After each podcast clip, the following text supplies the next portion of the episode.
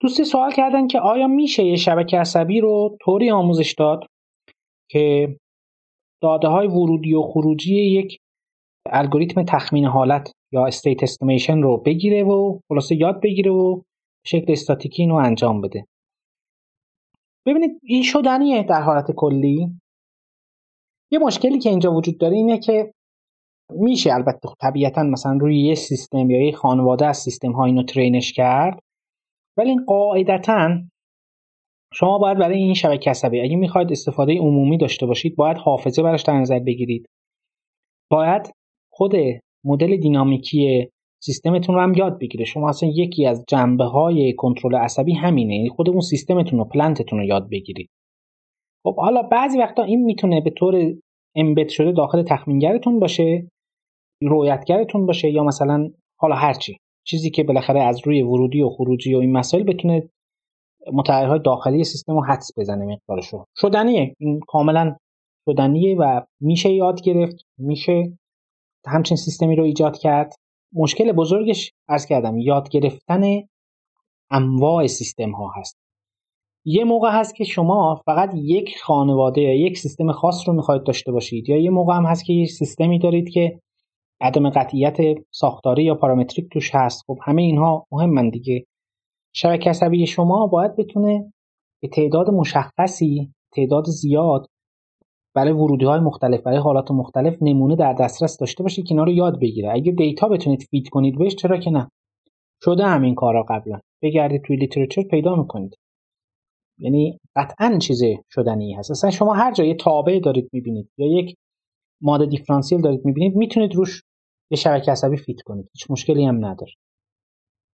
اصلا یک از جنبه‌های کنترل عصبی میتونه یا کنترل هوشمند میتونه همین موضوع باشه. منتها اصل قضیه اینه که برای این باید داده فراهم بکنید و البته باید معماری مناسبم براش تدارک ببینید. شدنیه. منتها اینکه استاتیکی باشه نه، این الزاماً استاتیک نیست. شبکه عصبیتون میتونه دینامیک هم باشه که در واقع در حقیقت همراه سیستم داره ایوالو میکنه. این در حقیقت شبکه عصبی شما یه جور خودش یه سیستم دینامیکیه، یا در حقیقت داره از یک ماده دیفرانسیل یا یک دستگاه ماده دیفرانسیل انتگرال گیری میکنه و اونو داره حلش میکنه. کاری که دارید انجام میدید حتما باید یه همچین ماژولی یا جدا یا داخل اون الگوریتم تخمینتون باید داشته باشید. منتها همه این کارا رو برای چی باید انجام بدید؟ یعنی یک سوال اساسی باید این باشه که چرا این پیچیدگی رو تحمل میکنید؟ باید قانع بکنید، یعنی اون که اون طرف نشسته در مورد کار شما میخواد نظر بده، داوری کنه یا حالا هر چی. دنبال این هستید که مثلا عدم قطعیت رو پوشش بدید. دنبال این هستید که فرض بفرمایید که خانواده وسیعی از روش‌های غیر خطی رو بخواید، سیستم‌های غیر خطی رو پوشش بدید یا هر چیز دیگری. چون مثلا اگه سیستمتون خطی باشه که خب اونو فیلتر کالمن بهینه هم هست انجام هم میده دیگه.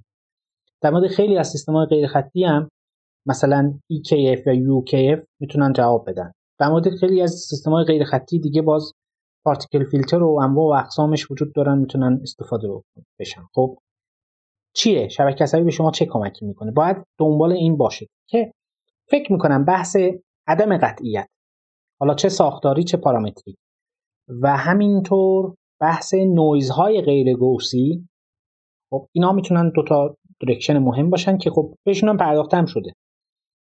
یعنی هست همین اچ ام ام Hidden Markov Model اصلا یکی از کاربرداش همینه، تخمین حالت.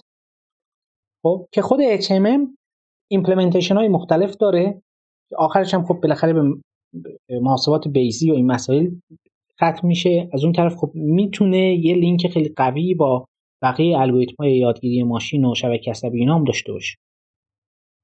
آخر آخرش میبینید که اینا آخرش ختم شد به یک جا، در حقیقت یک چیزن، خیلی فرق زیاد با هم دیگه ندارن.